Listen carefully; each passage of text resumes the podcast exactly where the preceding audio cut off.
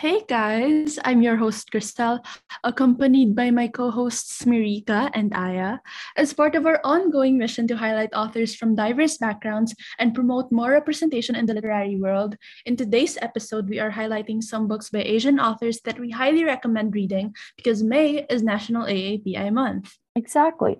I think with AAPI months and other months that commemorate heritage, they provide really important perspectives about different cultures, and their narratives break away from the stereotypical portrayal of characters of a certain ethnicity or background. I completely agree. Now, the first book we will be talking about is Crying in H Mart by Michelle Zauner, who is also a singer and guitarist of Japanese Breakfast. This is a memoir that shares the author's story of growing up Korean American, losing her mother, and forging her own identity. Zauner recounts what it was like growing up as one of the few Asian American kids at her school in Eugene, Oregon, of struggling with her mother's high expectations of her, and of months spent with her grandmother in Seoul, where she and her mother would bond over plates of food. The memoir then follows her into her later years as she moves to the East Coast for college, starts her band Japanese Breakfast, which um, anecdotally I love, and meets her now husband. Throughout all of this, she grapples with her Korean American identity, feeling distant and detached from it. However, after her mother's terminal cancer diagnosis, Zauner is forced to confront her identity and forge forward in reclaiming her heritage.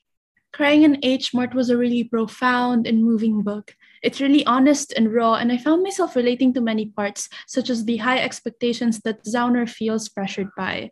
The anecdotes and stories were uplifting but also moving, with vivid imagery and prose presenting these scenes and showcasing the flurry of emotions that Zauner feels. What's special about this book is that it feels like a thorough account of one's struggle grappling with identity.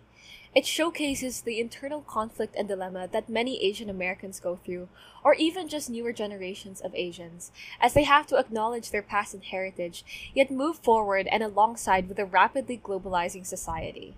It's definitely a poignant read, and I was really impressed by the memoir. You can also read the original essay from which this book was later developed because I, it won an essay contest, I believe. Um, definitely check out Japanese Breakfast's music, and I've also heard that a film version is under work. So I'll be keeping out an eye out for that, and I'm really looking forward to seeing this memoir projected on the big screen. The next book is Pachinko by Min Jin Lee. This was one of the National Book Award finalists in 2017, and it follows the story of Sunja, the beloved daughter of a fisherman who falls for a wealthy stranger at the seashore near her home in Korea. She discovers that she is pregnant, but that her lover is married, and she refuses to be purchased. Instead, to preserve her honor, she accepts an offer of marriage from a kind, sickly minister who is going to Japan. Accepting this offer of marriage, leaving her home, and rejecting her son's father then sets off the entire story arc and leaves an impact that ripples down through generations. Pachinko is a story that deals with love, sacrifice, ambition, and loyalty.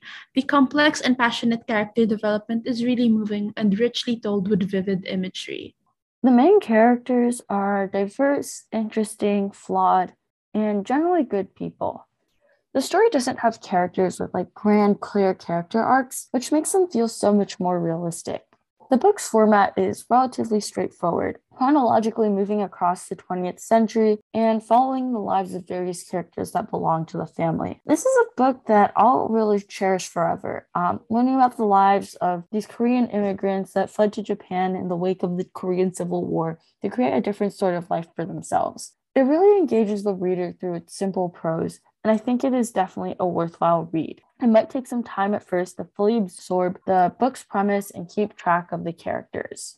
Agreed. And the last book we'd like to talk about is Everything I Never Told You by Celeste Ng. This book is a compelling contemporary family drama, and it starts by introducing this Chinese American family in 1970s small town Ohio, and the death of the middle and favorite child, Lydia. Slowly, as the mystery of Lydia's death unfolds, the Lee family secrets cause them to fall apart. That sounds like such an interesting read, and Celeste Ng is definitely an outstanding writer with vibrant, three dimensional characters. Race also plays a role in the conflict of the novel, but I like that it is simply a component of the family dynamics. Yeah, I agree. It was a riveting read. And I guess not to give away the ending, but we promise that this book is definitely a page turner. Since it is somewhat of a mystery. And we hope that you gain some insight and get the chance to pick up some of these books to get those reading muscles into shape. And with that, this brings us to the end of today's episode. Thank you all so much for being with us today, and we hope you had as much fun as we did. And of course, if you have any questions or suggestions you would like to make, please refer to the post on the Book Creators Instagram account or check out our website, bookreaders.org, for more details. We would love to hear your thoughts. Again, that's bookreaders.org. See you next time, and as always, happy reading!